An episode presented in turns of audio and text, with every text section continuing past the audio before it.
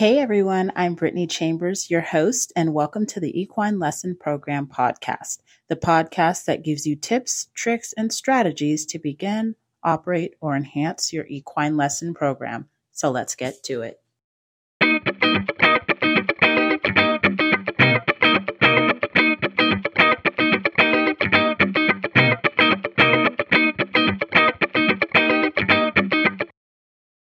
Hello, everyone. I just wanted to make an episode strictly to where you all can get to know me a bit better.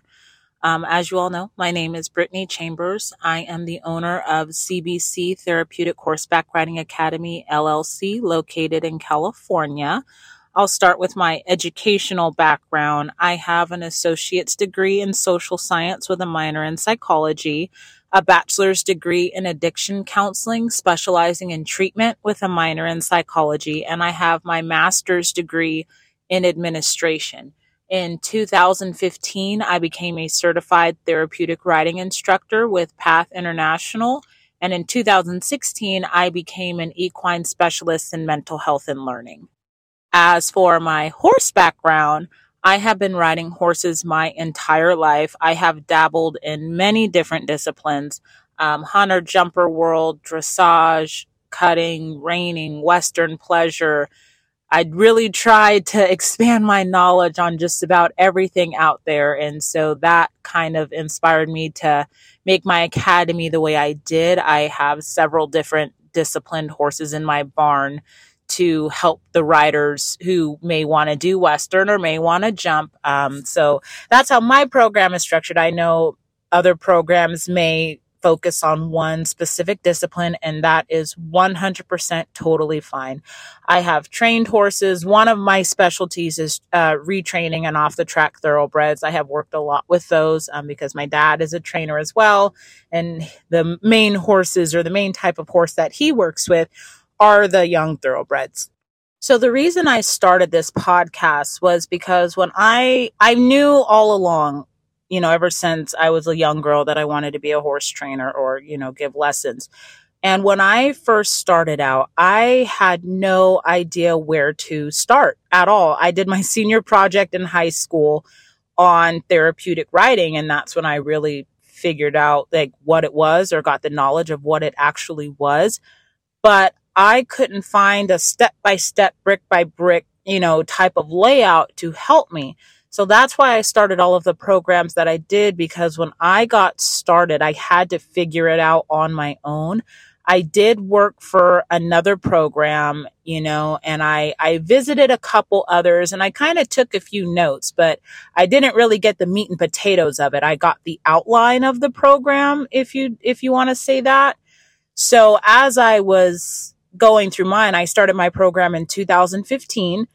And, you know, first I had to get the business license and I learned how to get a proper business license and a fictitious business name. I had to learn the different types of licenses that you can get. Um, I started out my business as a sole prop, which is a sole proprietorship. And then I realized, oh my goodness, this is dangerous because if it's, if I get sued or if something happens, then it all falls back on me. So then I decided to change my academy to an LLC where the liability doesn't fall on me. So the little things, well, they're kind of big things. It's the things like that that I was unaware of.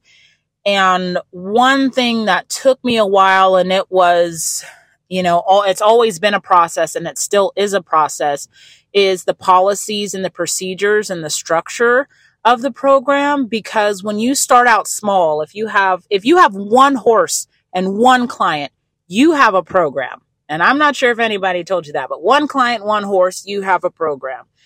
And if you have a smaller program, it's going to look different. Your policies and procedures might look different than a larger program because you won't have to do the same thing.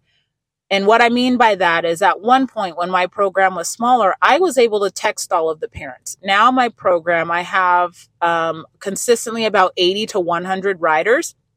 There's absolutely no way I would be able to text every single client about something that happens, right? So I have a huge email list that I keep updated. Um, and you know, and then we have policies and procedures in place to where if we have to text a client in a certain situation, they know exactly when and how um, they're going to receive the message.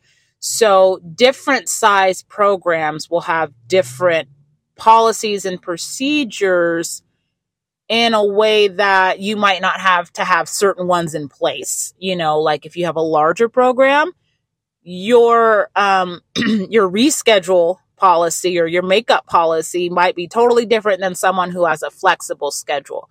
So it's things like that. And since I'm at where I'm at now, um, going through from being a smaller program to a larger program, I just want to give insight to all of the programs in any phase.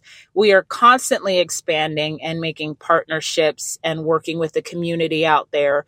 And that's the knowledge that I want to share to help other equine program lesson owners and operators do.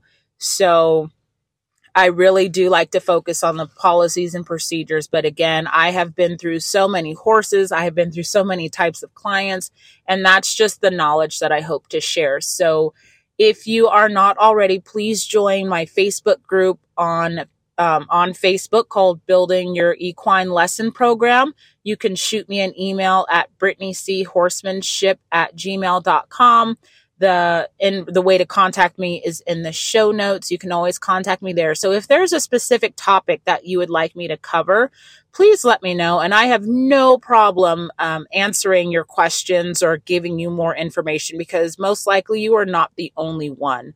So again go ahead join my facebook group shoot me any questions that you have and i look forward to going on this journey with all of you